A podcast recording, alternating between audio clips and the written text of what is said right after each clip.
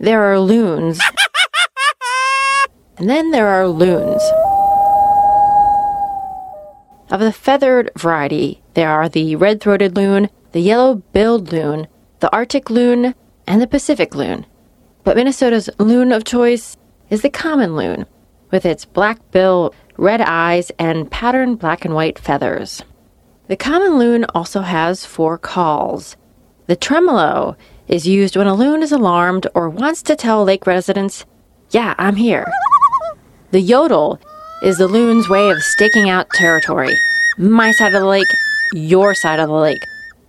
The hoot stands in for loon chit-chat, between partners or parents and chicks. What'd you say? Never mind.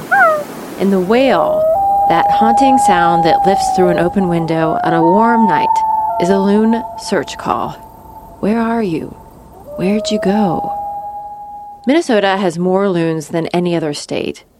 That could explain why, in 1961, the common loon became Minnesota's state bird.